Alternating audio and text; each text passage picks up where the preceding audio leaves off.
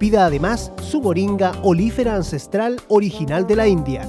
Salud Eterna, de lunes a viernes, de 15:30 a 17:30 horas, en Radio Portales, la primera de Chile en tu corazón. ¡Los esperamos! 1180 en amplitud modulada. Radio Portales en tu corazón, la primera de Chile. 13:29. Atención a la red deportiva de emisoras amigas de Radio Portales. Al toque de gong, sírvanse conectar.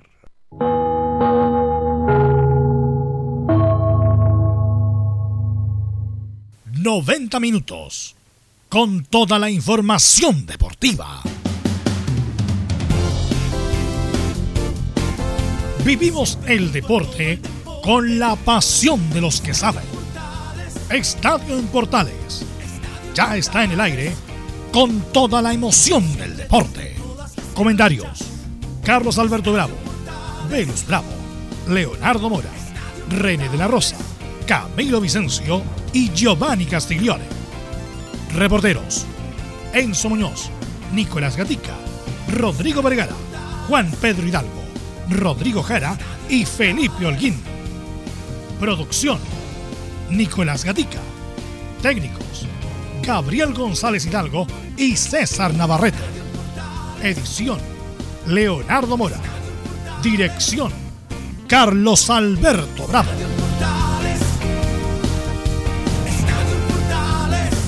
Estadio en Portales es una presentación de Ahumada Comercial y Compañía Limitada, expertos en termolaminados decorativos de alta presión. ¿Qué tal? Buenas tardes, ¿cómo le va? Somos Estadio Portales en el aire, empezando una semana de mucho fútbol. Bueno, hay fútbol todos los días. Esta semana tendremos de vuelta a la selección. Ya está en Caracas para enfrentar mañana a Venezuela. Será transmisión de Estadio Portales Digital. Toda la información de lo que está pasando en Caracas. Tendremos también el informe de la U de Chile, que le ganó bien a Wanderers 3-0. La Católica, con muchas dificultades, logró ganar al final a Cobresal. Y Colo-Colo sigue con problemas. Esto y mucho más en la presente edición de Estadio en Portales. De inmediato vamos con ronda de saludos. Nicolás Gatica, ¿cómo está usted? Buenas tardes, ¿cómo está el ambiente en Colo-Colo? Buenas tardes a toda la sintonía de Portales. Bastante mal, por supuesto, ya todos los hinchas ya incluso piensan ya que el equipo está para la B, porque sobre todo con la lesión a la del Torto Paso, que ya vamos a saber su parte médico, estará 6 meses fuera de las canchas. Colo-Colo podrá tener incluso ya 4 hasta 5 refuerzos, pero se ha movido bastante poco, ya se cayeron 2. Bueno, todo eso es, vamos a ver qué va a pasar en el equipo colocolino, que claro, sigue esto de las rencillas entre los dirigentes, y por eso muchos creen que no está la intención de reforzar al equipo, pese a lo mal que se ha visto esta temporada 2020. Esto y mucho más con Nicolás Gatica, el informe de Colo-Colo. Y el informe de la U estará como siempre con Enzo Muñoz, que nos va a contar cómo se prepara la U para enfrentar un duro rival el próximo día miércoles en La Calera. Enzo, ¿qué tal? Buenas tardes. Buenas tardes, Carlos Alberto, pero antes de saber cómo va a enfrentar Universidad de Chile a Unión La Calera, obviamente vamos a escuchar las voces que dejaron el partido pasado, el partido de ayer, el partido contra Santiago Wanderers, que la U derrotó por 3-0 de forma categórica al cuadro del Paraíso, porque le preguntamos derechamente a Marcelo Jara. ¿Enzo? ¿Cuánto influyó? ¿Sí, me escuchan? A ver, sale un poco saturado a ese reclamo. Sí. Saturado. Mi oído que ahí son muy... FM, AM. A ver si arreglamos ahí, porque salió muy saturado, está más saturado sí. Que... Ahora, a ver, Enzo. Sí, yo les contaba precisamente que vamos a revisar lo que fue este triunfo por 3-0 de Universidad de Chile ante Santiago Wanderers. Obviamente estuvimos en la conferencia y le pudimos preguntar a Marcelo Jara cuánto influyó él y cuánto influyó Rafael Dudamel, y el técnico interino de la U dejó en claro que Rafael Dudamel le entregó todas las libertades. Perfecto, esto y mucho más con el informe de Enzo Muñoz. Felipe Holguín, costó, pero al final Sampedri salvó a Católica. ¿Qué tal? Buenas tardes. Buenas tardes, Carlos Alberto, y a todos los oyentes de Estadio en Portales. Así es, la Católica en un partido complicado en San Carlos de Apoquindo lo dio vuelta con un doblete, como lo decía, de Sampedri. Sampedri otra vez salvando a la Católica. Esto y más en Estadio en Portales. Y Laurencio Valderrama va a entregar un completo informe de la selección chilena que enfrenta mañana a Venezuela. Laurencio, ¿cómo estás? Buenas tardes.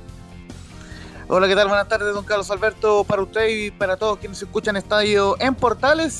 Primero que todo, vamos a ir con las principales reacciones de Reinaldo Rueda y de Arturo Vidal tras ese gran triunfo de la selección chilena por 2-0 ante Perú, y también algunas novedades de La Roja, que ya está instalada en Caracas esperando el partido de mañana ante Venezuela. Todo esto y más por el Estadio en Portales.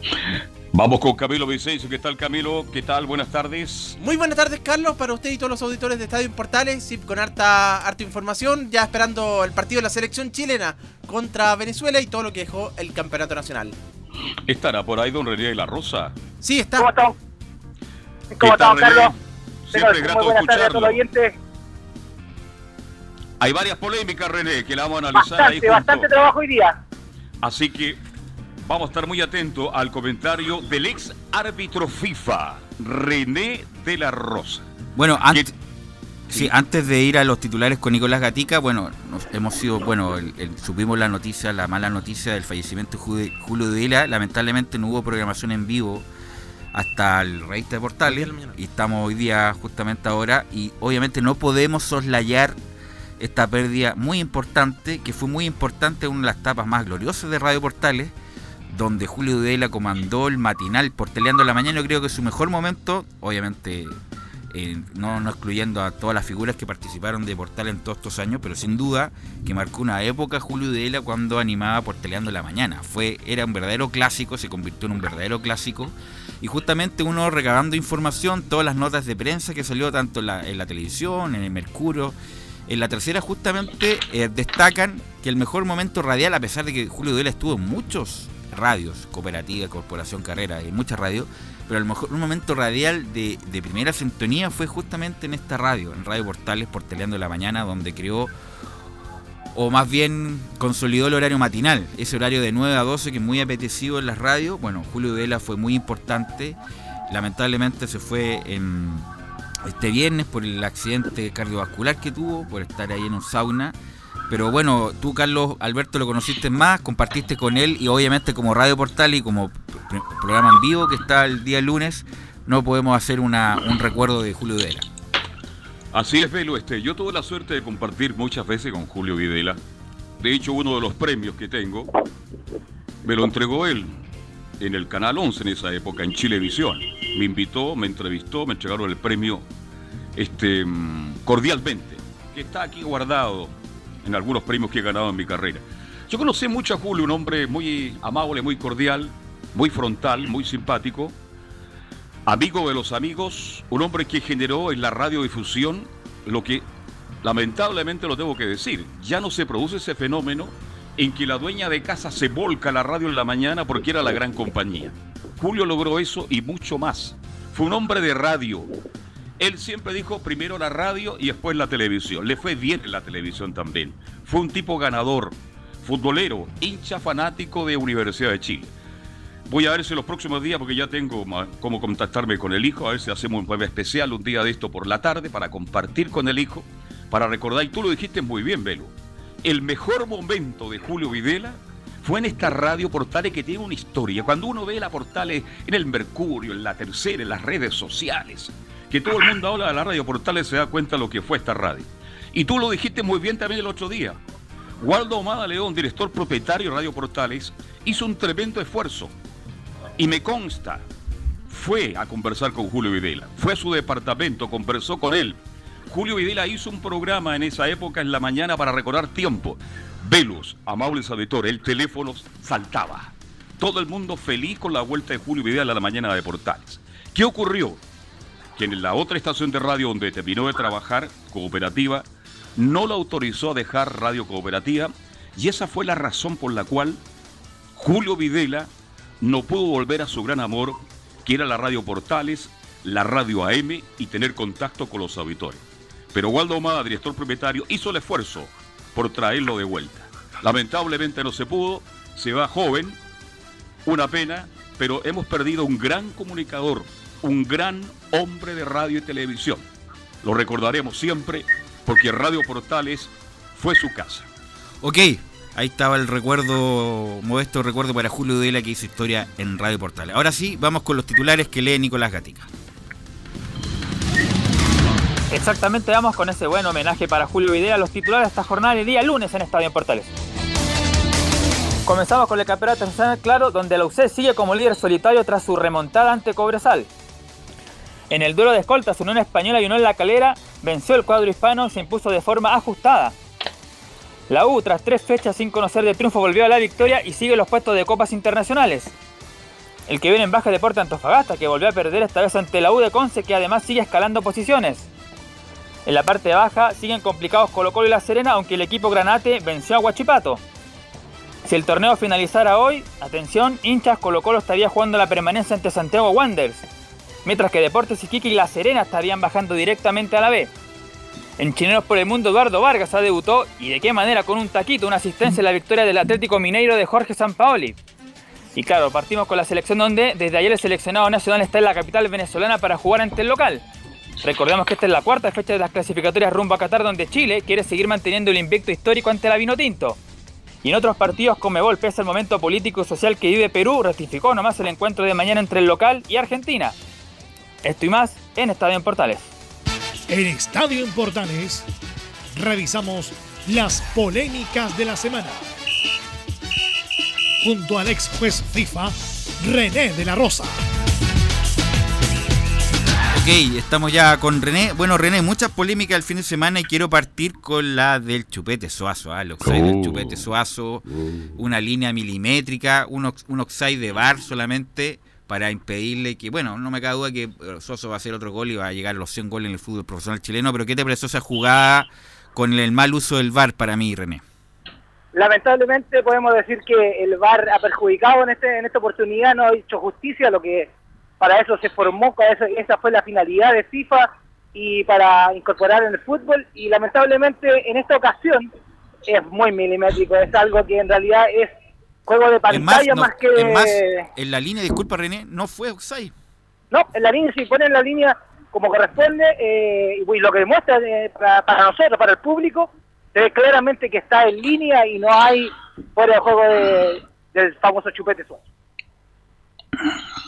Así es, bueno, sí quería. Quiero hacer una pregunta a René. ¿Qué pasa con Gamboa? ¿No es más que eso? ¿Con cuál? Porque recuerde que hay 3 Gamboas. Todos los Gamboas son discretos, la verdad. Todos los Gamboas son discretos. El más joven, tal vez, no sé qué edad tiene. El más joven, Nicolás. Sí. El papá. Echen mucho diálogo, titubean los cobros, se come este gol. Yo estaba viendo ese partido porque yo lo único que quería es que Suazo marcara el gol número 100. Por Dios que juega bien Suazo. Bueno, no estoy descubriendo nada bajo el agua. Pero los compañeros que tienen Serena dejan harto que decían, bueno, y anuló un gol que para mí era legítimo. Sí, para usted era legítimo y para mí también. Pero recordemos que hay que quemar etapas en el arbitraje como en el fútbol también. Y yo creo que estos muchachos, estoy refiriéndome a Nico porque es muy joven, tienen que quemar etapas. Hay que tener experiencia en algunas divisiones. Y a veces no es muy bueno. Uno mismo está exigiendo en el programa anterior siempre que haya renovación, al igual que la selección, la comparamos con la selección, una renovación de árbitros, pero lamentablemente con tanto cambio se le da dando oportunidad a gente joven y no queman etapas. Antiguamente, dígame. La pregunta es cuántos errores o condoros, como se dice vulgarmente, se tiene que mandar un árbitro como para... ¿Cuántos condoros de margen tiene un árbitro para decir, oye, un árbitro de proyección?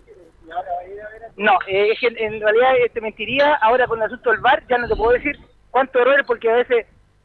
ahora lo está ayudando el VAR, así que no es como lo que siempre mencionamos en los programas, que ya no es un árbitro que tiene este árbitro es bueno, este asistente es bueno, no se sabe si es bueno o malo, si es cauto o no es cauto, si tiene una visión clara del fútbol, un feeling futbolístico, ya no se sabe porque el VAR te vuelve todo atrás, pero la personalidad del árbitro es la que tiene que prevalecer y en este caso no está siendo así. Ok, sigamos revisando las polémicas. Quiero revisar la polémica del día sábado con Colo Colo, donde lamentablemente el tortapazo, corte de ligamento, va a estar un año fuera, con todo respeto, va a estar un año fuerte lamentablemente el torta, pero está la jugada del penal René y el comentarista porfiado, para mí fue penal, porque primero llega el jugador de Palestino, la toca primero el jugador de Palestino, posterior a que la toca Palestino, ahí recién la toca Pinto, y Pinto va al bulto el lateral. Por eso a mí me parece penal, no sé qué te pareció a ti, René.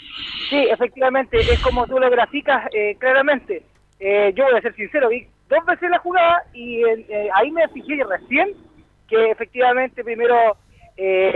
no, sí, después fue toda la falta, pero primero lo toca correctamente, como bien dices tú, para efectuar el penal. Sí, la verdad, no nos ayudan mucho a veces los comentaristas para aclarar las cosas en vivo y en directo. Y eso es lo que, eso es lo que involucra y a la gente, al telespectador, al que oye el fútbol, eso es lo que ayuda.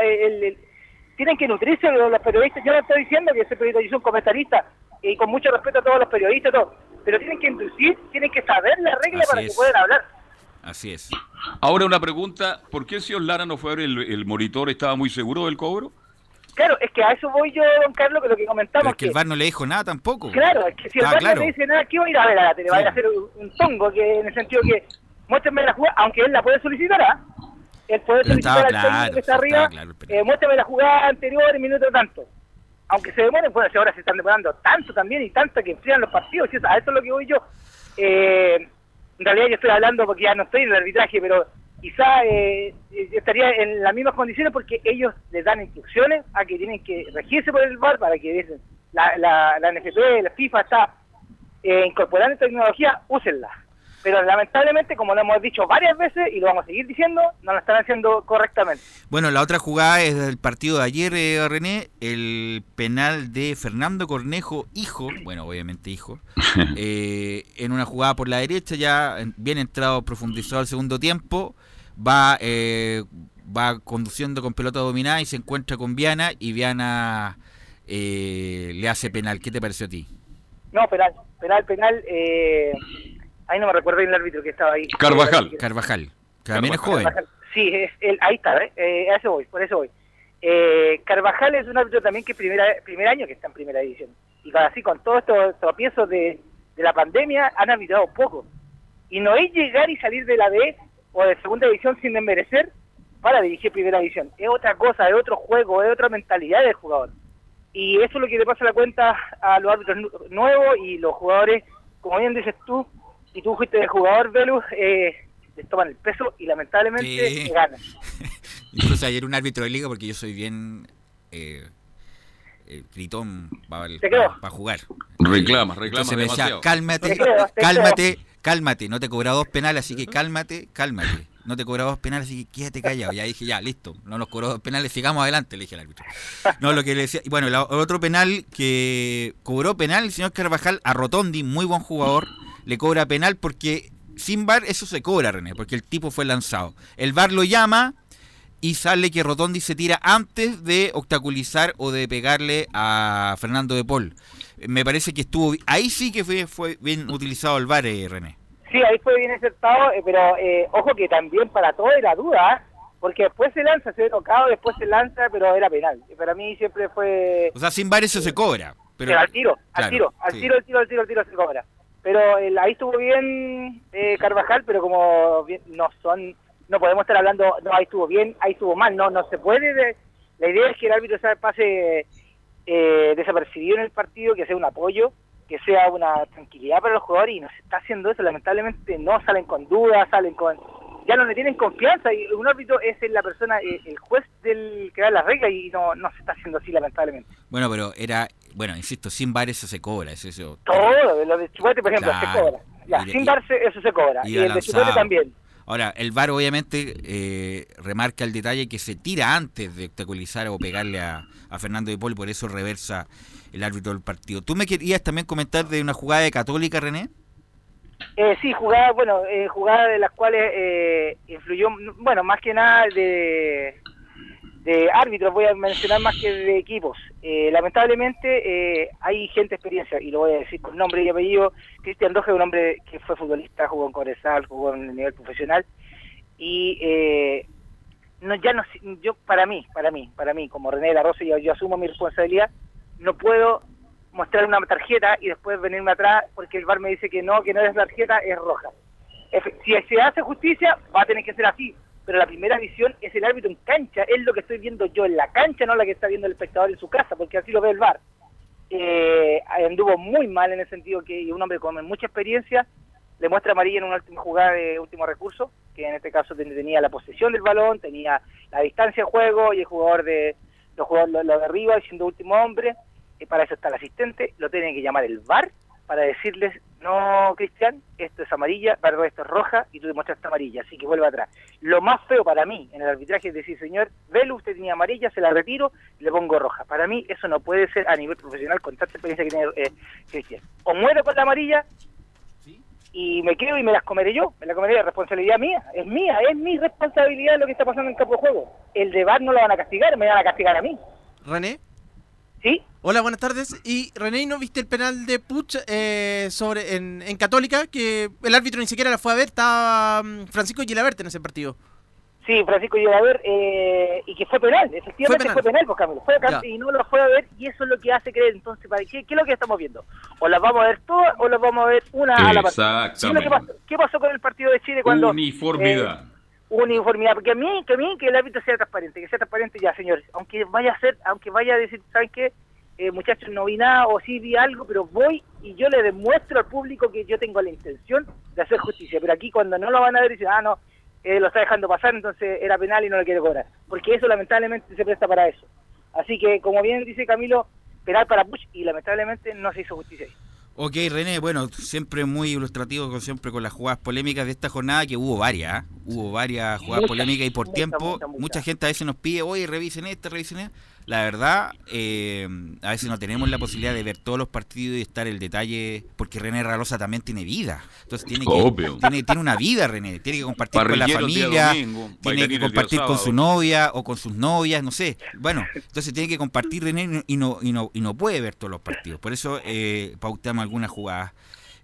Si me pueden enviar la jugada antes, ahí a lo mejor le podemos preguntar a don René de la Rosa. Bueno, cambiando de tema, le quiero dar la palabra a don Laurencio Valderrama para que nos informe la actualidad de la selección chilena, ya que está en Caracas ya la selección chilena, Laurencio. Hola, ¿qué tal, Velus? Carlos Alberto, muchachos, un gusto de saludarlos a ustedes y un abrazo virtual, por supuesto, a todos quienes nos escuchan en Estadio en Portales. Ciertamente el café estuvo más dulce y la marqueta más crujiente el día sábado en la mañana con la victoria de la selección chilena por 2-0 ante Perú, un cuadro chileno que logró su primer triunfo en las clasificatorias, pero lógicamente tuvieron que dar rápidamente vuelta a la página porque el mismo sábado realizaron un entrenamiento vespertino para luego viajar el domingo en la mañana o más precisamente a la 1 de la tarde para Caracas. Llegaron anoche a las 22 horas local, 21, o sea, a las 21 horas local 22 de Chile. Tenemos acá una hora más en relación a Venezuela y se hizo una activación en el hotel de concentración solamente para prepararse para el entrenamiento de hoy. Tendremos un entrenamiento a eso de las 6 de la tarde hora chilena para ir preparando lo que va a ser el partido ante el cuadro. Laurencio, no creo que vayan a reconocer la cancha, ¿no? De momento no está contemplado eso y por medidas sanitarias es mejor evitarse ese trayecto. Además, justamente.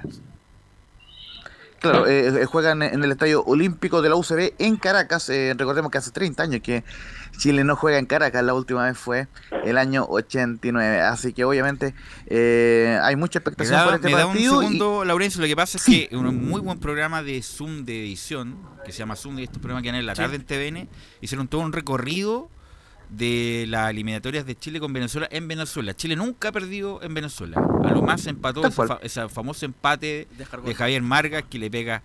Oye, que la patuó Javier Ascargorta. Dijo, gracias a ese empate fueron al Mundial, dijo. Es muy patuó Ascargorta. Además está bien, bueno, se ve bien deteriorado. Lo vi en la imagen, se ve bien deteriorado.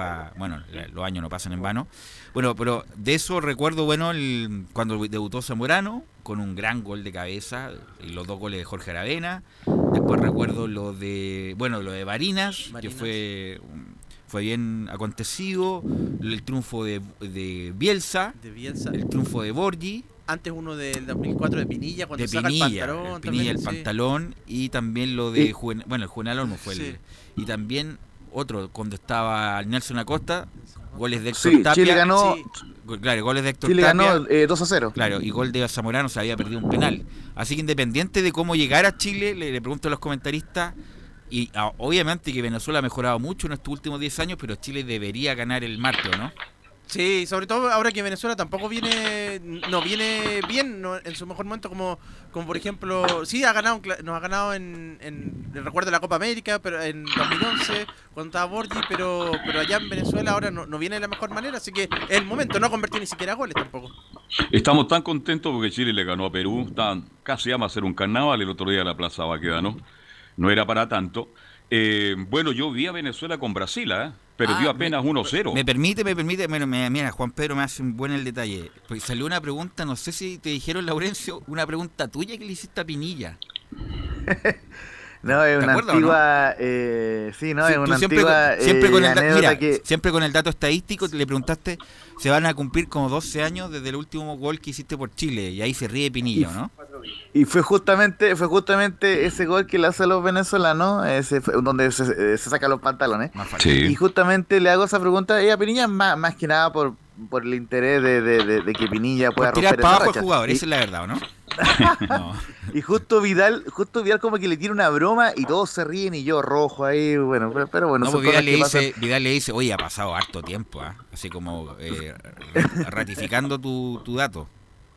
Claro, justamente ahí Vidal siempre distendiendo la conferencia. Esto fue, recordemos, en la previa del 4-1, que fue el primer triunfo de Pixi jugando por la selección chilena, así que obviamente siempre un buen recuerdo y por lo menos...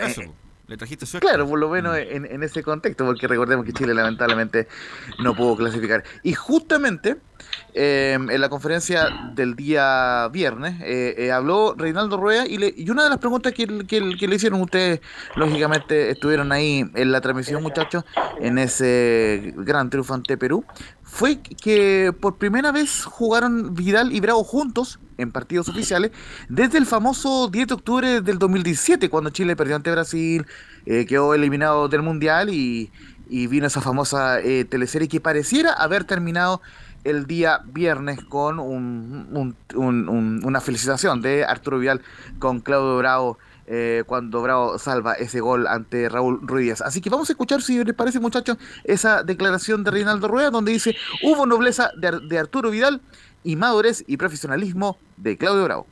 Pienso que ese es el fútbol, ¿no? Esa es la nobleza de Arturo, la madurez y el profesionalismo de Claudio, que por encima de las diferencias que en algún momento han existido, está la camiseta, está la bandera de Chile, está su pasión por la selección, y pienso que ellos han asumido ese desafío así y por fortuna se brindan siempre íntegros con todo lo que siempre ha significado el que ellos hayan defendido tantos años la selección nacional con mucho orgullo, con mucho decoro, con mucho honor, y por eso debemos de siempre aplaudir ese carácter y esa personalidad de los dos. René, ¿qué te pareció a ti? No te he preguntado tu opinión el partido de Chile-Perú, ¿qué te pareció en general?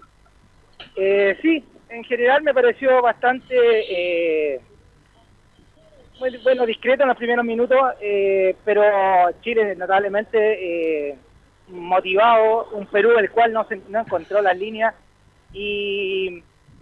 pero a lo que voy yo, es más, a la unión de equipo que se está reflejando, lo hace bien a todos, y yo creo que eso se reflejó en la cancha.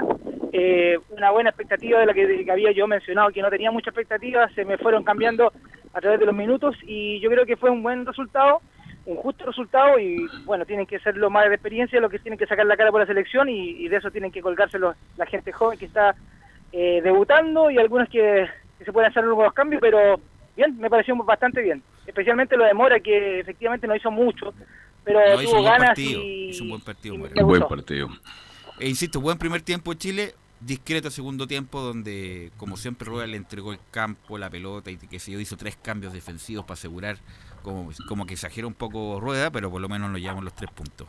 A mí me gustó, perdón Pelo, mucho Chile desde los primeros 10 minutos fueron malos, horribles de Chile en el comienzo del partido, mal Arturo Vidal, cuando Arturo Vidal se le calentó el botín derecho, empezó a aparecer un jugador extraordinario, y creo que Vidal de ahí para adelante se transformó en la mejor figura junto a Bravo. Pero también, Velo, hay que tener mucho cuidado porque en el segundo tiempo hubo algunos problemas defensivos en el equipo de Chile.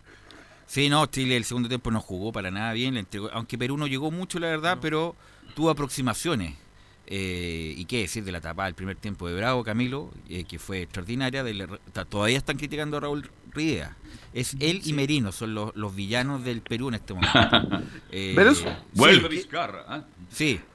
Muy cortito para precisar y para que lo comenten. Bravo tuvo dos tapadas clave en el primer tiempo, la que comentaban ustedes sobre Raúl Ruidíaz, y en el complemento una que no ha sido tan comentada, me parece, cuando Padula le achica muy bien a la Padula, que le había entrado recién, y la primera que tuvo le achicó bien Bravo en las dos tapadas más relevantes que él tuvo en el partido. Lo dijimos en la transmisión de Portales Digital, cambia la cosa con Bravo, po. Si los Bravos te cambian la cosa, no, en este caso igual que los Moras, claro, los Moras y los Bravos, claro, pero te cambia la cosa Claudio Bravo, porque es distinto, un tipo que sale del arco, que prácticamente juega en la media luna del área y ahí empieza a jugar, empieza a descargar, un hombre que juega bien con los pies, que te da tranquilidad, que te da seguridad. Arias, un buen arquero, pero juega bien dentro de los tres palos, si sale del área chica es mucho. Brian Cortés, un hombre que se está formando, que a mí, insisto, a mí no me gusta Cortés, a pesar del grito famoso del Chapa, pero bueno, ya está metido ahí.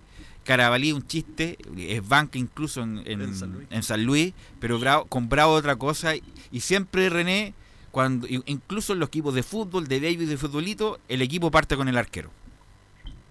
Sí, no tiene doble lectura, es la tranquilidad del defensor. Yo que juego del lateral, no soy muy bueno, pero como lo bien dice, es importantísimo el arquero, es la confianza que le da a uno, y así para el equipo, y eso lo da el resultado. Así es, no, Bravo te cambia la cosa, Laurencio Valderrama. Sí, y justamente Reinaldo Rueda destaca en la cuña número 007 el aporte de los históricos como Claudio Bravo, Isla, Bocellur, Arturo Vidal y Alexis Sánchez. Determinante, vital, ellos son un soporte importantísimo para seguir construyendo ese camino, para este desafío. Considero que la entereza, el profesionalismo, la nobleza de estos hombres como Claudio, como Mauricio, como Jean, que han hecho ese camino tan importante, el Arturo, el mismo Alexis, es vital, cómo contagian, cómo involucran a los jóvenes, cómo se va dando esa sinergia entre ellos para siempre mantener Chile esa dinámica y esa huella y ese ADN que tiene de jugar bien a la pelota, de hacer esos equipos aguerridos, agresivos y bien solidarios. Laurencio, usted.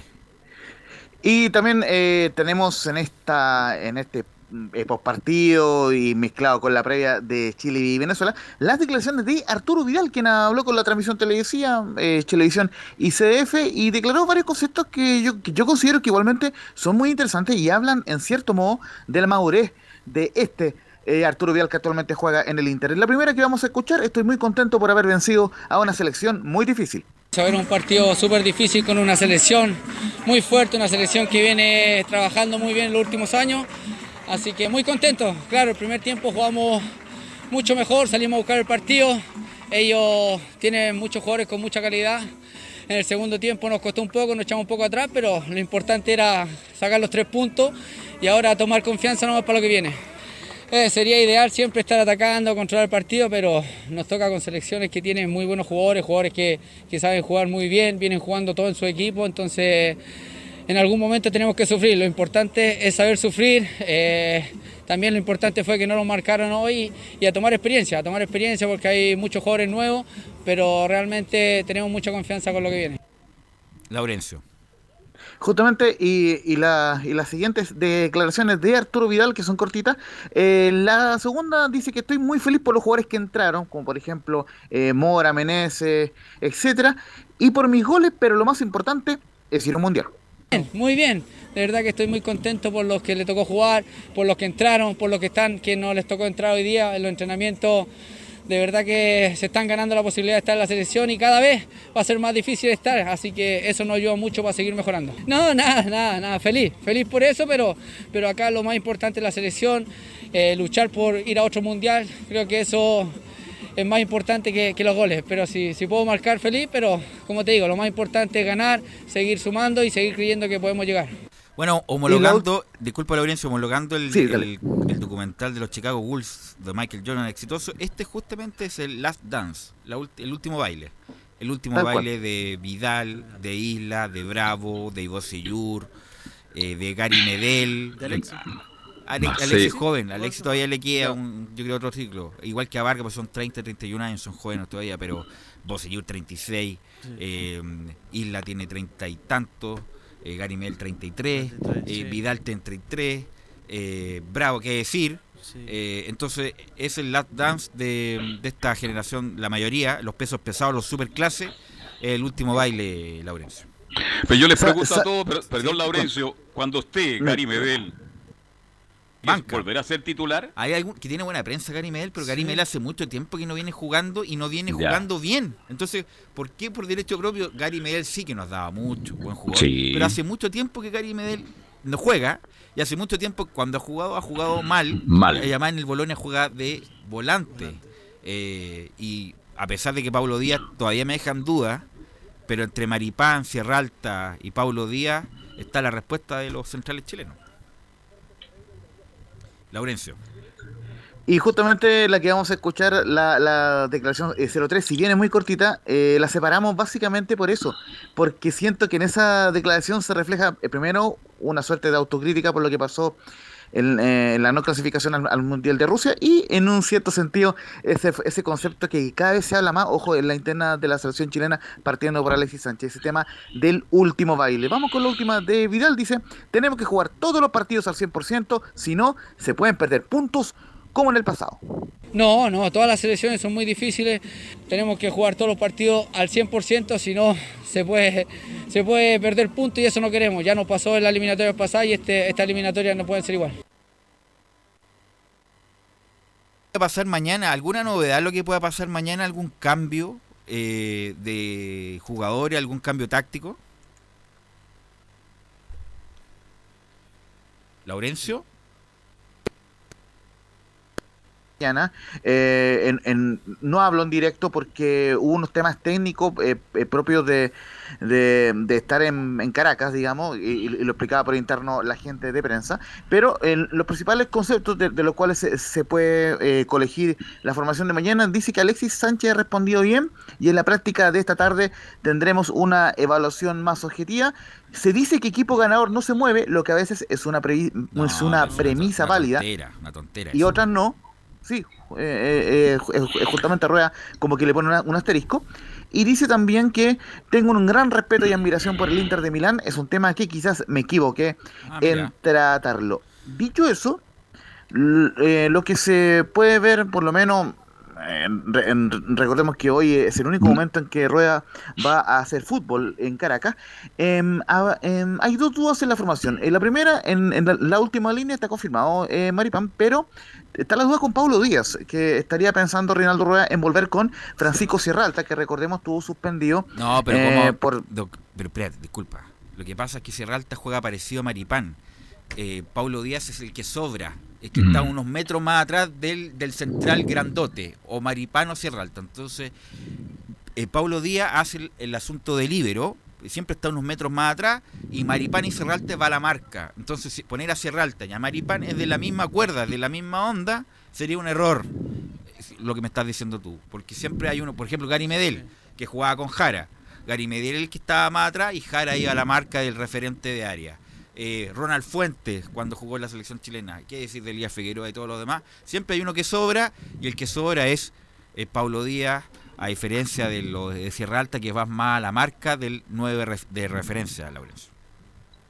Justamente, y la segunda duda es que, lógicamente, si es que Alexis Sánchez está en condiciones, entraría por Jan Meneses, pero lo que por lo menos podemos comentar hasta ahora es que se mantendría la formación, porque Alexis Sánchez sigue entre algodones, sigue con el tema físico. De hecho, justamente Reinaldo Rueda, en la conferencia de prensa del viernes pasado, explicó que solamente tenía pensado ponerlo 15 a 20 minutos, y la situación no ha mejorado, digamos, ostensiblemente como para que sea seguro titular. Por lo tanto, Laurencio, la formación sería, juéguesela por favor. Sí, con Claudio Bravo en la portería, Mauricio Isla, Guillermo Maripán, Paulo Díaz, y Jambo Seyur en la última línea. En el mediocampo, César Pinares, Eric Pulgar y Arturo Vidal. Y en la delantera, Fabián Orellana, Felipe Mora y Jan Meneses. Recordemos todo con el asterisco del entrenamiento de esta tarde a las 18 horas. O sea, usted dice que Alexis Chile, Sánchez no jugaría.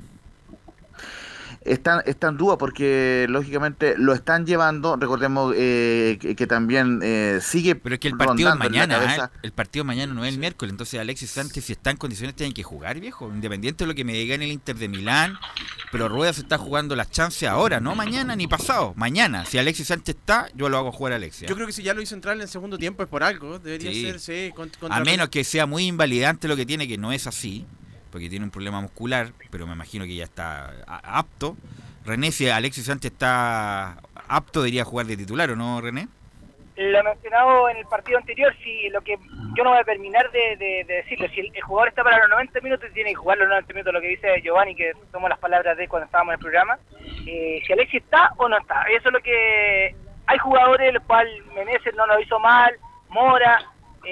no se comparan, pero si hay que darle la oportunidad, yo creo que hay que darle la oportunidad con Venezuela, no porque un Venezuela que tenga por dar lesionado, es Venezuela, como bien dice los jugadores en su declaración, Venezuela viene de menos a más, lamentablemente ha tenido algunas bajas, pero igual es un equipo de respeto, y esperemos que las estadísticas sigan a favor de nosotros, que ha favorecido siempre la selección chilena ante Venezuela. Ahora, perdón, una pregunta ya. Alguien tiene que salir porque Alexis tiene que entrar de titular para mí, porque jugó 13 minutos y casi hace un gol. Pero la pregunta es, Mora para mí tiene que estar. Sí, demostró que está. Meneses, sí, Meneses. Está confirmado. Aquí el que tiene que salir Meneses. Es Meneses, entonces. Meneses, o Orellana. Justamente. Orellana o Meneses. Bueno, cualquiera de los dos. Meneses. Meneses es como la labor de Alexis Sánchez el otro día, aunque tiene más sacrificio que, además es más joven que Orellana. Así que o Meneses, primera alternativa, o Orellana el que sale. Las coordenadas del partido, Laurencio, para terminar. Sí, justamente es este día martes, 18 horas, en el Estadio Olímpico de la UCB en Caracas, Venezuela, con arbitraje, ojo, de Patricio Lustó, el argentino, y va a estar también Mauro Vigliano en el VAR, y por supuesto transmisión de Estadio en Portales Digital. Y una última, también de las eliminatorias, Roberto Tovar será el árbitro de Uruguay y Brasil, y en el VAR va a estar Cristian Garay. Hay que ser árbitro, parece, René. ¿Cómo se forman los árbitros, René? ¿Cómo están viviendo en el aeropuerto, en el hotel que está ahí cerca, en el Ibis, que está en el aeropuerto, están viviendo los árbitros ahora? No, ¿cómo se... Oye, pero si René de la Rosa toda su fortuna la hizo con el arbitraje. Por supuesto, toda la fortuna. René, te quiero agradecer estos minutos, como siempre, muy amable. Despedirme de todo el equipo, esperar que mañana sea un partido favorable a Chile, como siempre, para estar comentando el día miércoles. Buenas tardes. Nos encontramos el miércoles para comentar el partido y las polémicas que puedan haber. Gracias, René. Gracias, Laurencio. Un abrazo virtual y nos vemos mañana con la previa y las declaraciones de Rueda en Venezuela. Chao, Lauren. Las preguntas inquisitivas de Laurencio Valderrama que se repiten hace 4 años. Vamos a la pausa, muchachos, y volvemos con todo lo que dejó la tarde de ayer en el Estadio Nacional.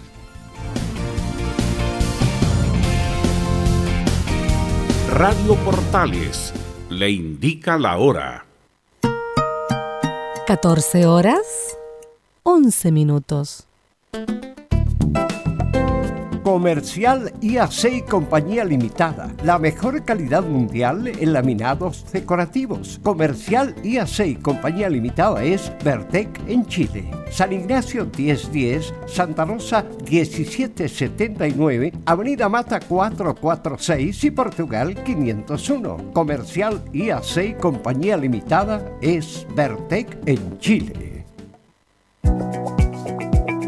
AIG Legal es un estudio de abogados cuya misión es entregar una asesoría directa, veraz y personalizada para todos los ciudadanos. Contamos con especialistas en derecho de familia, herencias y derecho laboral, entre otras áreas. Visita nuestra página web www.aiglegal.cl o comunícate con nosotros y agenda una reunión sin costo al número más 569-7304-6792. AIG Legal.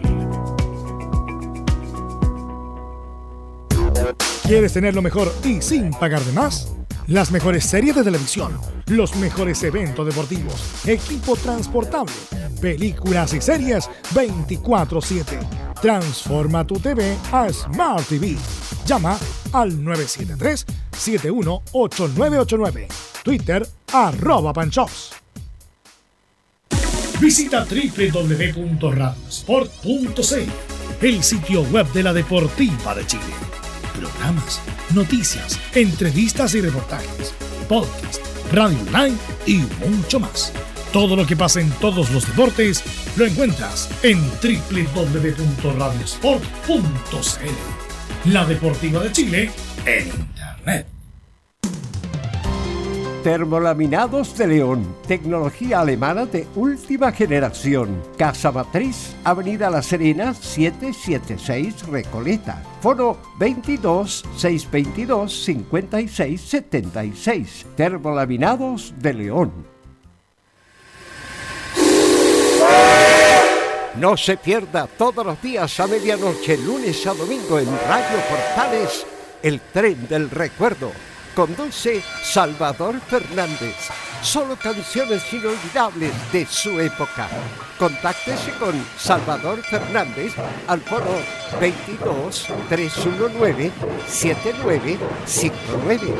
Le esperamos esta medianoche con El Tren del Recuerdo en Estación Portal.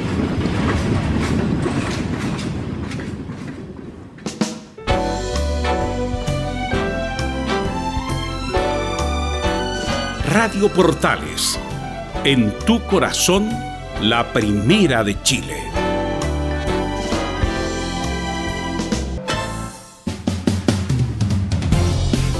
Justamente estamos hablando que Camilo Vicencio, el Julio Videla del Portal de la actualidad, la hace toda. ¿Por qué? La hace toda, Camilo Vicencio. Oiga, el otro día pasé por ahí, estaba barriendo el front y lo que me encanta verlo. Claro. Hace todo. Sanitiza, edita las noticias, lee las noticias, está en el deporte. No, impresionante. Impresionante, extraordinario. Bueno, lo que estuvo impresionante y muy emotivo fue la conmemoración, el recuerdo para el gran Carlos Campos. Ayer estuvo muy bonito, las 199 pelotas en el área sur, del arco sur. La gigantografía, la camiseta que efectivamente ocupó Carlos Campos cuando jugaba, la que se veía la imagen, la fotografía fue muy bonita. Y bueno, Enzo, además el primer equipo lo refrendó con un triunfo que era muy importante para las dos tablas, Enzo. Sí, tal como tú lo señalas, Belu, un emotivo homenaje a favor obviamente de lo que fue la historia y la carrera de Carlos Campos, que por lo demás estaba la familia, te lo contaba durante la transmisión, estaba la familia en el estadio, presente en uno de los palcos del Estadio Nacional, y hay varios hinchas que ya piden que vaya siempre la familia a los partidos para que la U pueda sacar buenos resultados. El primer gol de la U es muy curioso porque se da en el minuto 9.59. Justamente podríamos decir que fue en el 9, casi el 10. Cuando la U había solicitado parar el partido, pero no la autorizó la NFP y justamente se para por el gol. Sí, precisamente. Y un partido, como tú lo señalabas, donde Universidad de Chile termina ganando por 3-0, un partido bastante raro, por así decirlo, donde una de las figuras obviamente fue Walter Montillo, pero otra fue Fernando de Paul, que contuvo varios ataques del cuadro wanderino. Pero escuchemos la primera de Marcelo Jara, el técnico interino que está en Universidad de Chile, recordando obviamente que Rafael Dudamel se encuentra en una residencia sanitaria producto de su COVID positivo. Escuchemos lo que dice Marcelo Jara sobre la frescura que trató de impregnarle al equipo de Universidad de Chile. Lo pudimos apreciar también en el primer tiempo. Definitivamente no es lo mismo tener entrenamientos también enfocados a esa frescura. Creo que después del segundo tiempo me parece que estuvo más acorde a esa soltura que debería tener también el equipo para poder jugar. Y en ese sentido los jugadores siempre han colaborado, siempre han estado muy dispuestos, lo hemos sentido bastante proactivo de poder superar también esta situación. Y obviamente que desde ahí es la gran parte y el gran... Los artífices también de lo que va pasando también es por la actitud también de los líderes que tiene el equipo, y en ese sentido se ha unado esa fuerza que dices tú. Bueno, no sé si tenemos el audio, Enzo, pero bueno, Jara hizo el equipo, no tuvo ninguna injerencia Dudamel. Eso de los tres delanteros fue idea exclusiva de Jara. Sí, la vamos a escuchar obviamente más adelante sobre... Pero ya, pasamos a escuchar derechamente la primera que habla... Estábamos sincronizados, pero me parece que me aceleré un poco, ¿no? Claro, parece, sí. Porque vamos a escuchar la primera porque como está en Portales le preguntamos qué tanta libertad tuvo para formar derechamente el 11, ¿no? Los tres delanteros. Eso fue una pregunta que posteriormente se dio después, pero escuchemos el que habla sobre la libertad que le dio Rafael Dudamel. Hemos tenido también nosotros como cuerpo técnico esa libertad, esa posibilidad también de estar ahí en el trabajo, y que es lo más relevante, creo yo, para poder en la práctica llevar también al grupo, de sentirse también cómodo, y a lo mejor dentro de esta difícil situación, ¿no es cierto?, sacar el tema adelante. Bueno, y Marcelo Jara, recordar que es contemporáneo a Rodrigo Golver, eran compañeros de generación. Marcelo Jara, el Bototo Illesca, Rodrigo Golver, Gabriel Galindo, el Pancho Francisco Pinto, etcétera, eran compañeros. Mira, ahora Golver, director deportivo, y como interino Marcelo Jara, las vueltas de la vida. El mundo es un pañuelo, Enzo Muñoz. Sí, curiosa la situación de Jara, que ya algunos hinchas de Universidad de Chile lo piden como asistente técnico de Rafael Dudamel por este buen partido que tuvo Universidad de Chile. Pero ya que tú hablas sobre los tres delanteros, ¿de quién fue la idea? Escuchemos lo que dice Marcelo Jara. Hemos venido también trabajando desde este inicio también en esta idea también, y muchas veces también coincide con cosas que pensamos que le van a entregar también al equipo un mayor equilibrio también en el juego, también en lo que respecta a una visión más equilibrada también del juego. Me parece que eso representa plenamente el cuerpo técnico que está en estos momentos. Ahí está, representa completamente al cuerpo técnico que está en estos momentos, fueron las palabras textuales de Marcelo Jara. Y el huevo, que lo más probable es que veamos esta línea de tres. Se me olvida el huevo, que también eran contemporáneos, era muy buena hace juvenil, bueno, salió campeón hace juvenil y llegaron, llegó el huevo, Valencia, llegó Golbe, llegó Jara, llegó Illesca, llegó Galindo, llegó hasta Blain Canales llegó. Póngase serio, pues. Pero se llegó. Oiga, pero, jugó. Sí, jugó. Ahí jugaba Tizabac también, ¿no? No, pero Tizabac era menor que ellos. Sí. Ya. Estaba hablando de esa generación de que dirigía el Lulo Socias, porque el ayudante del primer equipo dirigía la Sub-20. Estaba la generación posterior, viene, bueno, Tizabac, viene... ahí estaba el Flaco Leiva, ¿no? No, Flaco Leiva es más joven. Estaba Tizabac y estaba Osorio, centro delantero, estaba Claudio Villán, toda esa generación anterior es más joven que la que estoy nombrando. Y ahora, a diferencia de cuando se fue Hoyos, que asumió Valencia como entrenador, así es, y Jara como ayudante, sí, y ahora es al revés, justamente, el huevo, sí. Valencia, sí, que tiene un hijo que, si no pasa nada extraordinario, va a ser del plantel del próximo año, Enzo Muñoz de la U. Sí, que por lo demás tendrá que enfrentarse a su papá este día miércoles, precisamente. Toda la razón. Porque está jugando en Calera. Así es.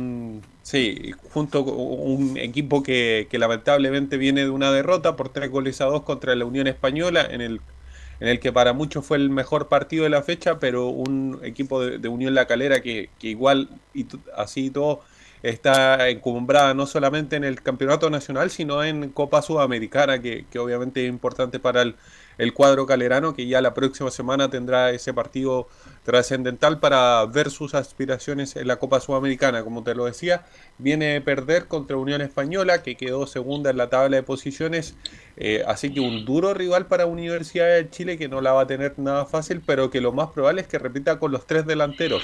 Ahora la pregunta es quién va a ir junto con Larribey. Me parece que por ahí lo más probable es que repita, pero que esta vez le deje más tiempo, continuidad a Brandon Cortés, que obviamente debutó el partido pasado con Universidad de Chile usando la camiseta 11, una camiseta bastante especial en el cuadro. Mira, ayer sí se nota el tiro que el tipo juega, tiene buena técnica, tiene personalidad, obviamente que tienen que llevarlo de a poco, porque obviamente no está todavía para hacer el recorrido, además que la U va a jugar con un buen equipo como La Calera, y además contra La Cancha, que es una cancha bien particular, la de La Calera, la cancha sintética. Y a pesar de que la U ganó 3-0 ayer, no obstante eso, Wander tuvo muchas posibilidades de gol. sobre todo por Rotondi, el hombre que iba por la izquierda, que fue insalvable para la defensa de la U. Entre Osvaldo González y Matías Rodríguez no pudieron con la velocidad y el descuelgue de Rotondi. Y Uvilla, Camilo, Carlos Alberto se perdió, parece que recordó viejos tiempos, se perdió los mismos goles que se perdió en la U debajo del arco, Camilo. Sí, ahora, y eso que había convertido cuando en los partidos anteriores, pero ahora se pierde justamente esta anotación que puede haber significado por lo menos un descuento para Santiago Wanderers. Lo vi muy ganoso, Uvilla llegó, buscó, pero no tuvo suerte. Bueno, así habitualmente así era en la U. Ahora la pregunta que hago yo en este instante, Ángel Enríquez, ¿es para darle una nueva oportunidad a los 90 minutos? No jugó mal ayer. Tuvo momentos. No jugó mal para nada, más hizo el sacrificio de llegar hasta mitad de cancha, porque esos tipos de delanteros no solamente tienen que atacar, sino que también retroceder con marca para ayudar al volante o el lateral que va por ese lado, lo mismo que hizo Nicolás Guerra. Pero por lo menos, como decía ayer Leo Mora, ahí le encuentro la razón, hubo alguna disposición distinta de no meterse atrás, de no ceder la pelota, de no ser un equipo tan temeroso, miedoso como pasaba con Caputo. Y fue contundente de la mano del crack que tiene la U, que es Walter Montillo, que obviamente sí, se nota su presencia inmediatamente, un jugador que te marca diferencia.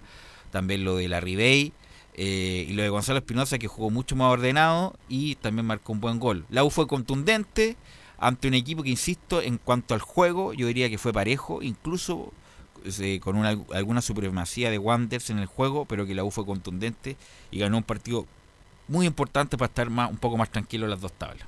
Y aparece un arquero que da seguridad, que es De Paul, que los últimos 4 o 5 partidos ha jugado muy bien, y ayer tuvo una gran actuación contra Wanderers de nuevo. Sí, parece arquero de equipo grande ahora, De Paul, así que anduvo muy bien ayer Enzo Muñoz.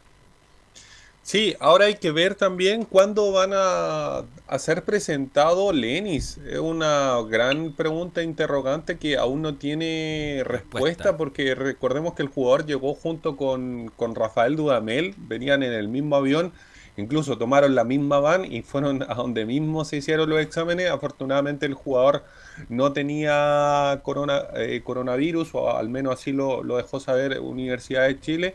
Pero era contacto estrecho, así que me parece que están haciendo todas las medidas sanitarias para Reinaldo Lenis, obviamente pueda ser presentado en los próximos días. Me parece que lo más probable es que sea presentado junto con Rafael Dudamel, que recordemos no va a estar para el partido con la Calera, difícilmente va a estar para el partido contra Everton, porque recordemos son alrededor de 7 días los que tiene que estar en una residencia sanitaria. Posteriormente a eso se le hace el examen por COVID, y si sale positivo obviamente se tiene que quedar una semana más, y si no obviamente ya podría estar darle un poquito más de libertad, pero me parece que la dirigencia va a seguir con Marcelo Jara al menos esta semana. Sí, seguro, ya obviamente sí. La próxima obviamente va a estar el técnico venezolano Rafael Dudamel para estar 100% con su equipo técnico, que por lo demás llegó este fin de semana. Así es. ¿Algo más, Enzo? Eso nomás con Universidad de Chile, que obviamente ya se prepara para el partido de este día miércoles contra Unión La Calera en el Nicolás Chaguán Nazar, o el Sergio Elías Jado, como a algunos les gustaba decir por ahí. Así que obviamente un partido complejo, la cancha es pasto sintética. Recordemos que en el último partido Universidad de Chile jugando en esa cancha empataron, no sé si se acuerdan de ese partido, donde fue el debut de un joven que ya no está en Universidad de Chile, que es Leonardo Fernández, un partido donde algunas opciones se creó el uruguayo y donde Fernando De Paul también fue la figura, atajando un penal a Marcelo Larrondo, el hombre que actualmente se encuentra en el cuadro de O'Higgins de Rancagua. Así es, así que hay mucho fútbol, y obviamente también vamos a transmitir el partido de la U Calera con la U el miércoles. Gracias, Enzo. Buenas tardes. Y vamos de inmediato con Felipe Holguín para que nos comente del partido de la Católica. El de la Católica que lo gana ayer, bastante dificultoso, Felipe Holguín. Sí, como bien lo decían titulares, Velus, la Católica tuvo problemas, tuvo bastantes complicaciones para poder derrotar a un elenco que jugó bastante bien, sobre todo con un Marcelo Cañete, que es un jugador bastante interesante, y también lo que mostró Juan Carlos Gaete, porque fue el único delantero que puso, en este caso el técnico Huerta, a disposición para enfrentar a la Católica San Carlos de Apoquindo, donde la Católica se le vio los primeros 15 minutos bastante complicada, y de ahí ya después de esos 15 empezó a hacer el fútbol que le gusta a Ariel Holland. Mucho se le llevó los retos, sí, en este caso fue Raimundo Rebolledo, quien después salió en desmedro de otro jugador de la UC. De hecho, pudo haber sido uno se queda corto con el marcador 2-1, pero podría haber sido perfectamente un 5-4 o algo así.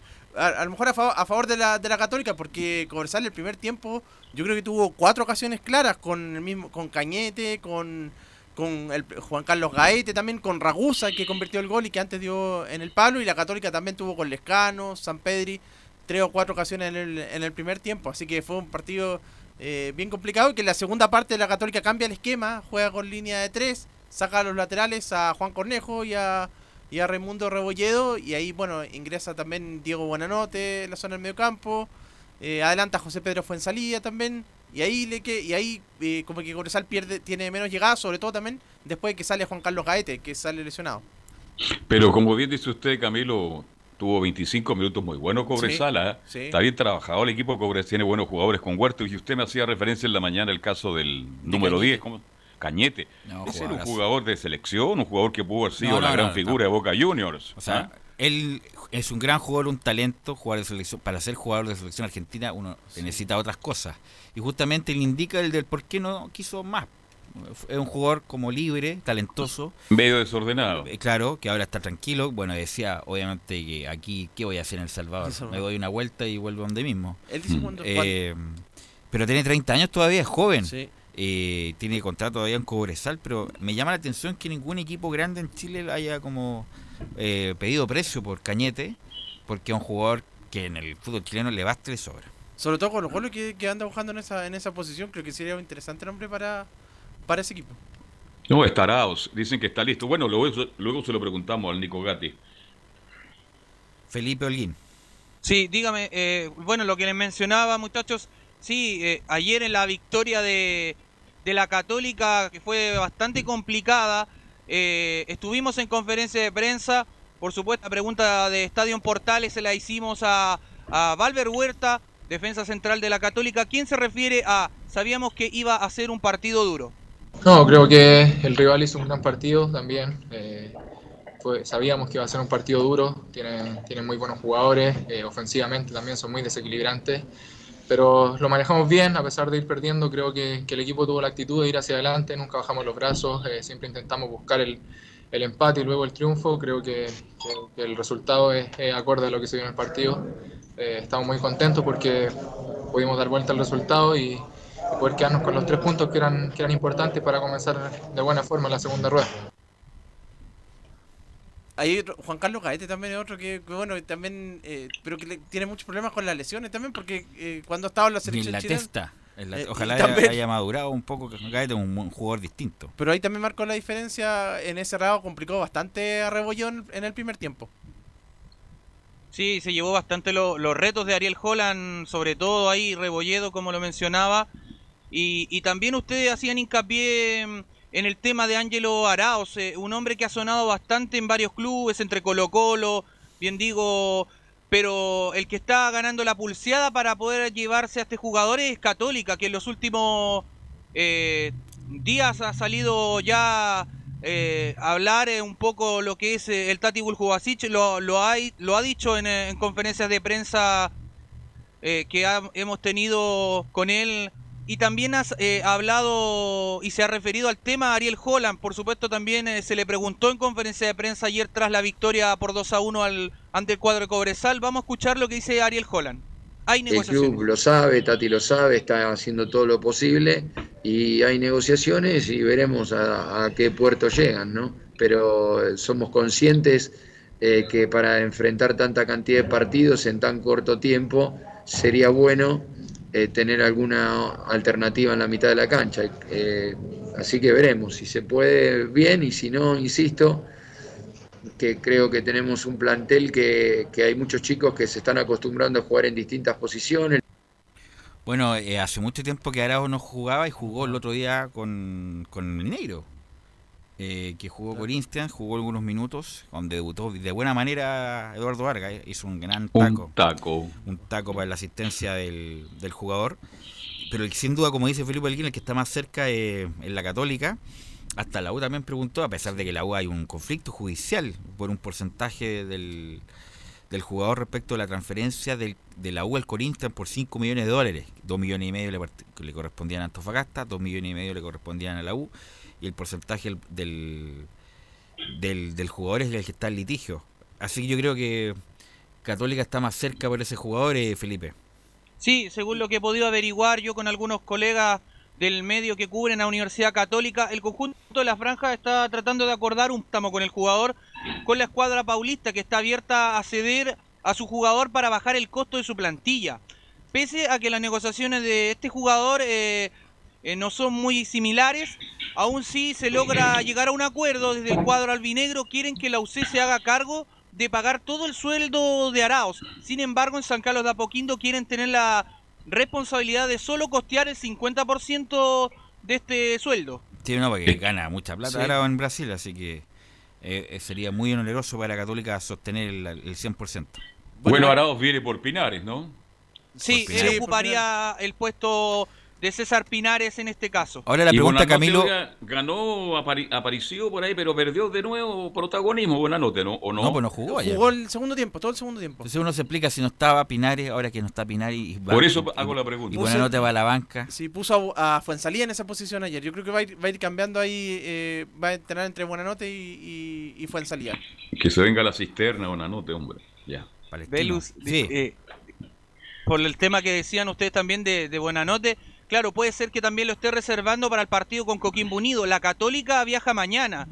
Hoy día entrenó por la mañana, eso de las 10 de la mañana, y ya se está preparando de cara al duelo que tendrá que enfrentar a Coquimbo Unido el día miércoles a eso de las 21:30 horas. Ok, el día Coquimbo, miércoles 21:30 horas en Coquimbo. En Coquimbo, que en la cancha Coquimbo no está muy buena en todo caso, ¿eh? Algo le pasa ahí a la cancha de Coquimbo. ¿Algo más, Felipe? No, nada más, solamente cerrar con eso. Ok, muy amable, muy Felipe, que tengas buenas tardes, ¿ah? Igualmente. Oye, ¿cómo se volteó Frey? ¿Lo bajó? ¿Lo llevó a su casa anoche en su vehículo? ¿Sí o no? Cuente la verdad. ¿Frey? Sí. No, lo dejó en el paradero. Pasamos a comer algo, una hamburguesa. Se portó bien. Entonces. Generoso el bombero, ¿eh? Sí. Sí, no, un saludo para Cristian Frey. Buen compañero. Yeah. Ok. Gracias, Felipe. Vamos a ir a la pausa, muchachos, y volvemos con todo el drama de Colo-Colo.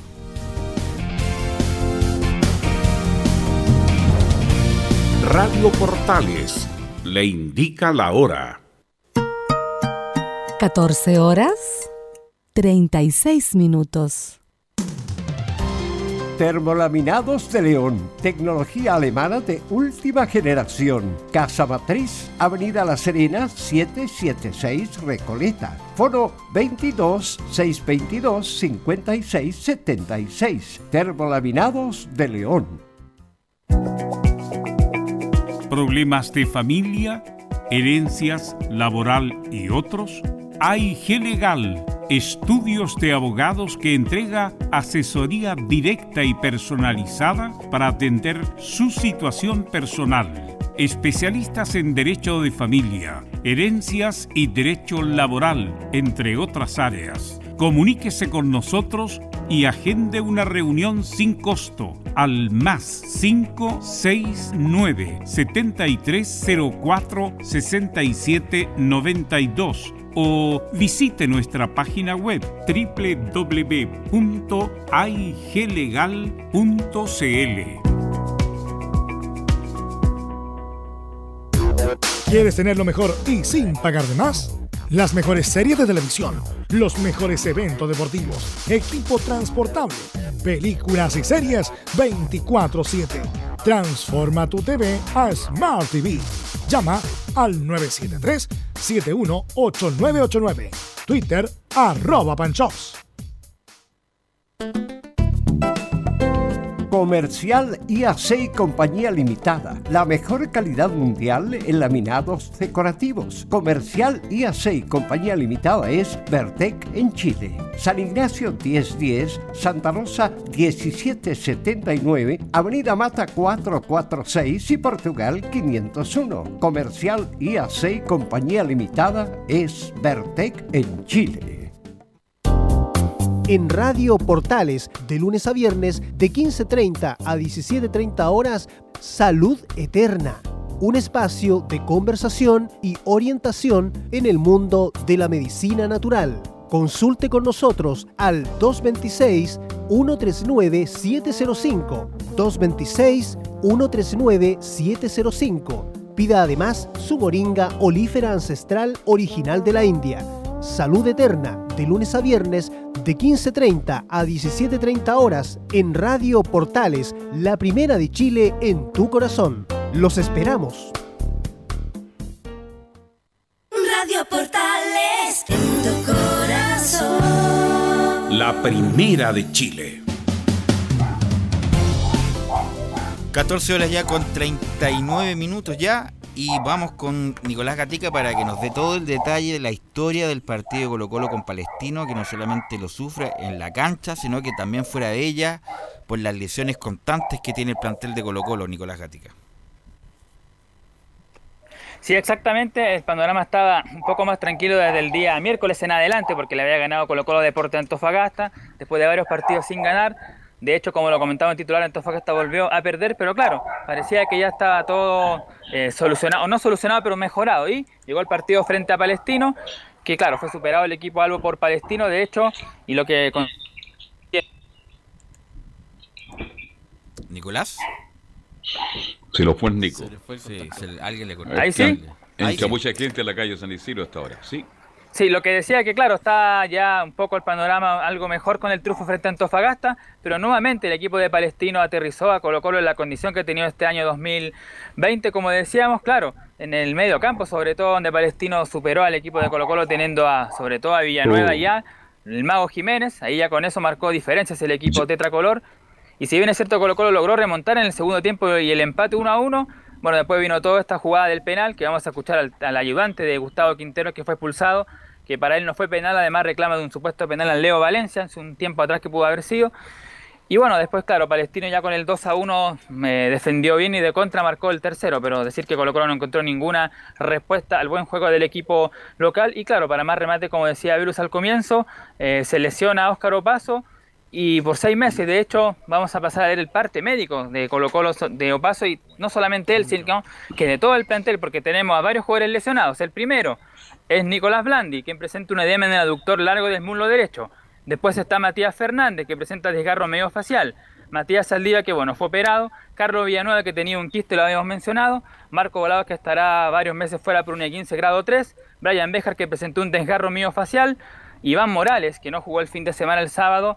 Nadie sabía por qué, pero finalmente el parte médico confirma por qué no estuvo Morales, porque presenta un desgarro medio tendinoso que también está en rehabilitación. Y aquí está lo de Óscar Opaso, lo más terrible para Colo-Colo. Presenta rotura completa del ligamento cruzado anterior en la rodilla derecha. En los próximos días será sometido a una reconstrucción del ligamento lesionado. Bueno, aquí viene la pregunta para los comentaristas. Bueno, como la ley de Murphy, todo lo que empieza mal termina mal, y todo lo que pasó en Colo-Colo de la ley de protección del empleo, que no estaban subordinados por algún proveedor físico para hacer el trabajo, independiente que trabajan los jugadores en su casa y todo lo demás. Entonces tiene que ver todo este tipo de lesiones, y no son lesiones menores, son lesiones graves, claro. Desgarros, son 3 semanas, rotura de ligamento, y ha sido una constante en Colo-Colo. ¿Tiene que ver con ese proceso, Camilo, o no? Yo creo que sí, porque el otro equipo, por ejemplo, tuvieron entrando en su casa y pareciera como que no, uno decía no. Sí, pero subordinados por un PF del club. Sí, se nota la diferencia, porque no han tenido lesiones así de esa gravedad, y Colo-Colo entrenando sin instrucciones, obviamente lo está pagando. Nico. Bueno, vamos entonces ahora con las reacciones de este partido, porque claro, es un todo lo que complica al equipo de Colo-Colo. Después vamos a ver la posición en la tabla, que es bastante dura para el equipo albo, está nuevamente penúltimo, estaría jugando ahora un partido de desempate, así que está complicado, pero escuchemos reacciones del partido. Justamente el ayudante técnico de Gustavo Quinteros, Walter Lema, que además hay que decir fue expulsado Quinteros por reclamo ahí esta típica discusión que hay del fair play, de no tirar la pelota afuera. Eso fue lo que reclamó Quintero, lo reclamó, le pusieron amarillas, después siguió y le mostraron la segunda amarilla. Por lo tanto, fue expulsado y tras el partido habló el ayudante técnico Walter Lema, quien justamente se refiere al encuentro, dice: el profesor plantea un partido en el cual no se dieron las cosas. Es claro que no jugamos bien, hemos planteado, y el profesor Gustavo ha planteado un partido en el cual no se dieron las cosas como buscábamos. Como has dicho, no se jugó bien. Por otro lado, hubo situaciones en las cuales nos han perjudicado en el juego, más allá de principalmente no haber podido desplegar el juego nuestro, que eso es fundamental. Después hubieron decisiones en las cuales el arbitraje no ha sido asertivo y bueno, lamentablemente eso también influye de alguna manera en el ánimo de los jugadores, no así en el planteamiento de nuestro equipo, ¿no? Más allá de las explicaciones que da el ayudante de Colo-Colo, ¿cuántas veces llegó Colo-Colo al arco palestino? Poco. Yo recuerdo cuando entró Paredes, una. Sí, yo vi todo el partido. De borde de Opaso. Exacto. El ahora y Paredes, sí.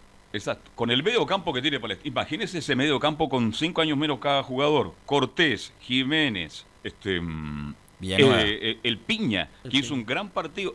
Y apareció un jugador que hace tiempo que no jugaba tan bien. Faría.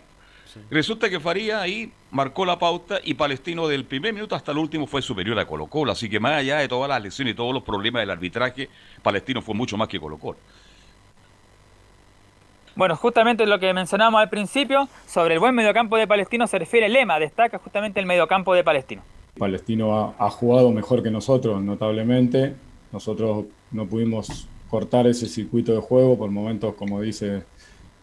quedamos muy anchos, quedamos largos. Entonces, ante un equipo que juega bien, que tiene buen pie, se nos complicó resolver y cortar esos circuitos de juego.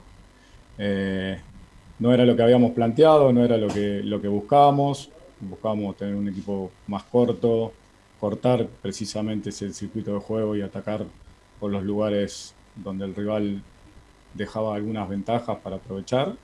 Y lamentablemente no lo pudimos hacer. Bueno, es que Colo-Colo tiene poco mediocampo, la verdad. Fuentes, no la tiene. Verdad, no... Pues que no solamente Fuentes, sino que también lo que genera Valencia, que no genera mucho. Nada. Porque él no es un constructor, no es un armador, Valencia, nunca lo ha sido. Él es un creativo, como media punta, que a veces se engancha, pero no es un armador como Carlos Villanueva, por ejemplo. O como el mismo Cortés, que con el pasar de los años juega cada vez más atrás. O el mismo, bueno, Jiménez, que también era un media punta, ahora es un volante probablemente tal. Colo-Colo no tiene ese medio campo, y además con el problema de la lateral, que se lesionó Béjar, Opaso, jugó de la Fuente, que un jugador que no sé cómo llegó a Colo-Colo, que no tiene nivel para Colo-Colo, no lo dije ahora, lo dije hace mucho tiempo. Campo, que es un buen defensor, pero le cuesta, cuando pasa la mitad de cancha, poder descolgarse y hacer un jugada de peligro. Los delanteros también tienen problemas, Camilo. Sí, pues ayer no estaba, el otro día estaba Parragués jugando, tampoco no recibe muchas, y Paredes, que se perdió ese gol que en otras condiciones lo convertía, siempre era su posición natural. Pero oiga, sí, pero más allá que llegan pocas pelotas los hombres en punta a punta de Colo-Colo, oiga, Parragués, perdóneme, el búfalo, está bien que no le lleguen, pero recójase un poquito, sí, trate de hacer algo. Ni siquiera tomó contacto con la pelota. No, Colo-Colo mal, muy mal, definitivamente. Nico. Y lo último vamos a pasar a escuchar del ayudante Walter Lema, justamente lo que tiene que ver con las polémicas de este compromiso. Nicolás, ¿me permite? Vamos con Rueda, que está en vivo. Con sus condiciones. A veces se logran los resultados que siempre se quieren, a veces no se logran. Y de parte nuestra como cuerpo técnico, garantizar siempre el mejor trabajo, y que ojalá eso se plasme en los resultados y en lograr la meta que todos queremos. Ahí seguimos escuchando al técnico Reinaldo Rueda, que está en la conferencia de prensa en Venezuela. Situaciones específicas del rival y logrando que nuestras condiciones y nuestras cualidades, las potencialidades nuestras se puedan estimular. Debe ser un partido muy ordenado, inteligente antes que todo. Creo que por ahí va a pasar todo. por ser un partido de gran orden, pero también con esa vocación ofensiva que caracteriza a Chile, con esa situación de arriesgar, de buscar el arco rival, de hacer un buen control del partido con una buena posesión de valor, y que esto nos garantice tener las opciones de poder marcar. Ahí está el técnico Reinaldo Rueda, lo estamos escuchando. Vamos con Nicolás Gatica. Nicolás, ¿qué pasó con el Nico? Colo-Colo. Sí, bueno, vamos a escuchar justamente la de Walter Lema sobre las jugadas polémicas. Dice el no penal a Valencia y sí penal de Pinto. Primero, creemos que es penal a Valencia, y lamentablemente el árbitro no se toma el tiempo de ir a revisar una herramienta tan importante como el VAR para sacar conclusiones y ahí sí decidir sobre algo muy concreto, porque el juego es tan dinámico que se hace difícil decidir algo tan concretamente en corto tiempo. Por otro lado, el penal, creemos que se equivocó porque el jugador levanta la pierna, antes que de chocar con Miguel, levanta la pierna por encima del pecho del arquero, la pelota estaba muy arriba, y creemos que esa es una jugada en la cual se tiene que interpretar antes como posible falta del delantero al levantar tanto la pierna, ¿no? Entonces, después puede ser que lo toque Miguel, pero tendría que retrotraer y ver qué es lo que pasó, tendría que acercarse a la herramienta esta que es el VAR, que es tan importante, que nosotros coincidimos que puede ayudar muchísimo al fútbol, pero se tendría que haber tomado el tiempo de ir a verla, como lo hizo esos 3 minutos que creyó que Palestino tenía una posibilidad. Bueno, está un poco la explicación él de lo que pensaba del penal a Valencia y que cobró a favor de Palestino, para él no era, pero ya se analizó la primera media hora que sí fue, por el de Miguel Pinto. Sí, exactamente, lo dejó en claro ahí René de la Rosa, lo de este penal, Nicolás. ¿Quién sí, bueno, algunas cosas? Sí, si lo dice René de la Rosa, hasta ahí nomás se llega, perdóneme, ex árbitro FIFA, fue bastante claro al respecto. Y ustedes vieron la jugada también, pues. Sí. Tienen que tener una opinión al respecto. Fue penal. Sí, para mí también sí. Que vaya a la FIFA a reclamar al ayudante de Colo-Colo, que se preocupen de mejorar ese equipo, porque realmente Colo-Colo juega mal, hay jugadores jóvenes que no dan el ancho en Colo-Colo. Obvio que Colo-Colo tiene un plantel, cuando vuelvan todos los que están resentidos, Colo-Colo va a ser distinto, pero pasan las fechas, Camilo, y Colo-Colo sigue perdiendo. Sí, pues uno decía, es fecha 18 ya, uno decía en fecha anterior y no, si se va a recuperar el argumento, pero va avanzando y eso también va jugando en contra del mismo Colo-Colo, fecha 18, después quedan calculadas, son 34 fechas las que quedan, y se le vienen rivales igual complicados también, Nicolás, a Colo-Colo. Sí, de hecho tenemos acá la estadística del equipo de Colo-Colo, está en el puesto 17 en el campeonato 2020, claro, con 14 puntos, ¿eh?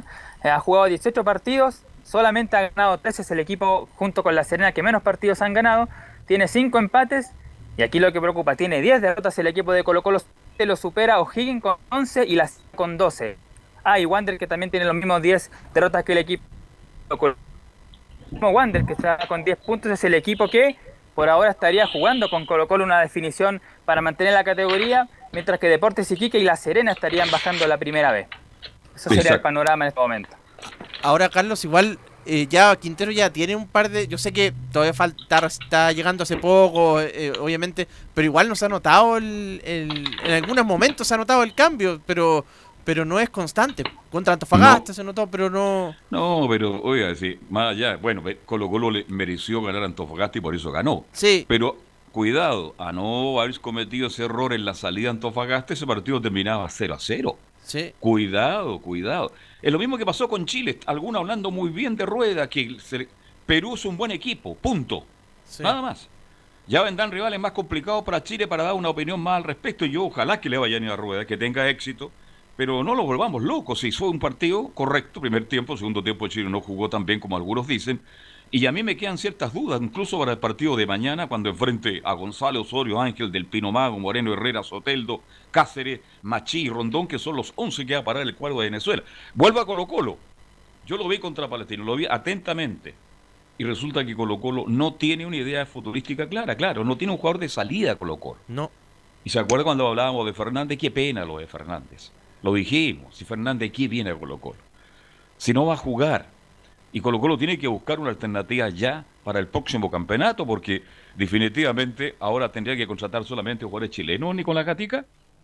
Sí, esa es la dificultad que tiene el equipo de Colo Colo. Son dos opciones, la de contratar jugadores chilenos en el extranjero o jugar en el torneo local que hayan jugado menos de 360 minutos. Incluso algunos jugadores ahí de la primera B podrían ver Colo Colo, pero ahí está, primera B, jugadores que han jugado menos de 360 minutos o chilenos que jueguen en el extranjero. Y sobre los refuerzos, bueno, Gustavo Quintero ya tendría visto, no están los nombres, pero están las posiciones que quiere reforzar. Sería un volante mixto, que le está penando el equipo de Colo Colo. Uno de creación, por supuesto, que el que meta el pase ahí filtrado para habilitar a Blandi, Paredes y todos los delanteros que están ahí. Bueno, cuando se recupere, por supuesto, el argentino. Y un puntero, que se pesa todo lo que se dijo la semana pasada, el día jueves o viernes.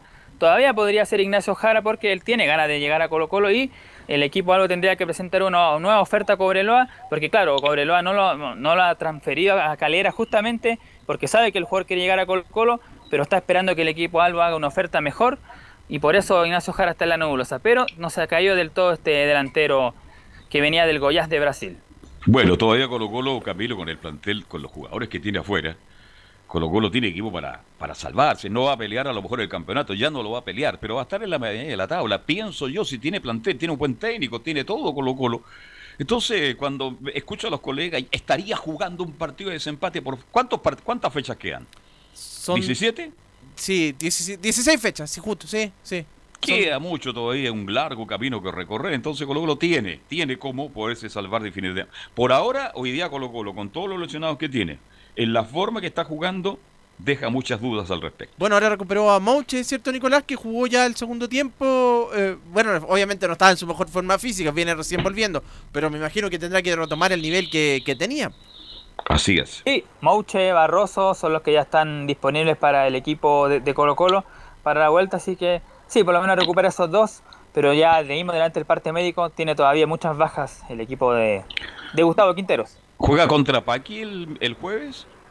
Así es, 19-15 en el Monumental frente al conjunto de Audax Italiano, que le ganó de buena forma a Coquimbo Unido. El ex equipo, justamente, el Coto Rivera estaba en Audax el año pasado y ahora al equipo del Coto le ganó por 2-0 Audax Italiano. Bien, ¿tiene algo más de Colo-Colo, Nicolás Gatica? Eso, nomás con el equipo colocolino, como dijimos, a la espera nomás. Decir que hoy día estuvo en conferencia de prensa y aquí está un poco lo que quería comentar, que mañana vamos a tenerlo. Y aquí lo que comenta un poco la gente en líneas generales es por qué Colo Colo manda un juvenil, un canterano como Branco Proboste a declarar y no manda, no sé, a un Paredes, a un jugador más avesado. Branco Proboste tuvo que responder las preguntas de la prensa y eso, por supuesto, lo tendremos mañana, el jugador, el volante Colo Colo Proboste. Así es. Bien, gracias, Nicolás Gatica, que tenga buena tarde. Hoy a camino revisemos la tabla de posiciones porque el campeonato avanza, pues, ¿ah? Sí, Carlos, ¿la tiene por ahí o no? Tenemos unas declaraciones, no sé, está Laurencio por ahí porque había algo de Palestino también de... ¿Sabes? Es que como Laurencio ya está metido en Caracas, por eso le pregunto. ¿Laurencio está por ahí o no? No, no está. ¿No está? No. Y revisemos, Carlos, antes entonces lo que pasó con Eduardo Vargas, que justo lo comentamos, Carlos, lo de... Metió un taco, ¿eh? Increíble el periodismo en Chile. Metió un taco, por favor. ¿Cómo jugó? ¿Cuántos minutos jugó? Bien, pero metió un taco ya. Vamos con la declaración de Vargas, Carlos, que está Eduardo Vargas, habla sobre su debut en Atlético Mineiro. Muy contento por el equipo, por debutar y la verdad más contento por ganar acá en este estadio que es muy difícil. Sí, muy bien. Sí, me sentí muy bien. La verdad físicamente creo que estoy bien y la verdad que tengo que mejorar un poco más. Y ahí estaba la declaración de Eduardo Vargas ahí. Bien, por Varguita ahí. Se echa de menos la selección, pero en fin. No está, pero ojalá le vaya bien. Bueno, con Sampaoli le puede ir bien porque le tiene confianza mutua, se tienen confianza mutua los dos, así que lo quería tener San Paolo, logró el objetivo, ojalá que tenga un buen año Eduardo Vargas y el próximo en Brasil. Carlos, tenemos la tabla de posiciones. Vamos. Primera la Universidad Católica con 42 puntos, celebran varios de la hincha de la Católica que están llegando acá a Radio Portales. Segundo, me imagino, llegó Carlitos Zapaz, me imagino, ¿no? Exactamente. Fumando como siempre, ¿no? Como siempre, sí. Segunda ubicación para la Unión Española con 39 puntos. Tercero, Unión La Calera, 36. Cuarto, Deportes Antofagasta, 30. Quinto, Curicó Unido con 30 puntos. Sexta, la Universidad de Chile con 29. Séptimo, Universidad de Concepción con 25. Ahí está el corte para las copas internacionales. Así es. Y en la parte baja, bueno, está 16º O'Higgins con 15 puntos, 17º Colo Colo con 14 y 18º La Serena con 12 puntos. Perfecto. Ahí está la tabla de posiciones. Estamos cerrando ya el capítulo de Estadio Portal, agradeciendo como siempre la sintonía y nos reencontramos si Dios quiere, muchachos. Gracias Nicolás Ignacio Gatica López, gracias Laurencio, gracias también a Felipe Holguín y a Camilo Vicencio. Chao Camilo, hasta mañana, seguimos. Y don Gabriel González Hidalgo, que es nuestro ingeniero, que está ahí en la sala máster de sonido. Chao, chao, hasta mañana y gracias a Vero también. Chao, chao. Fueron 90 minutos con toda la información deportiva.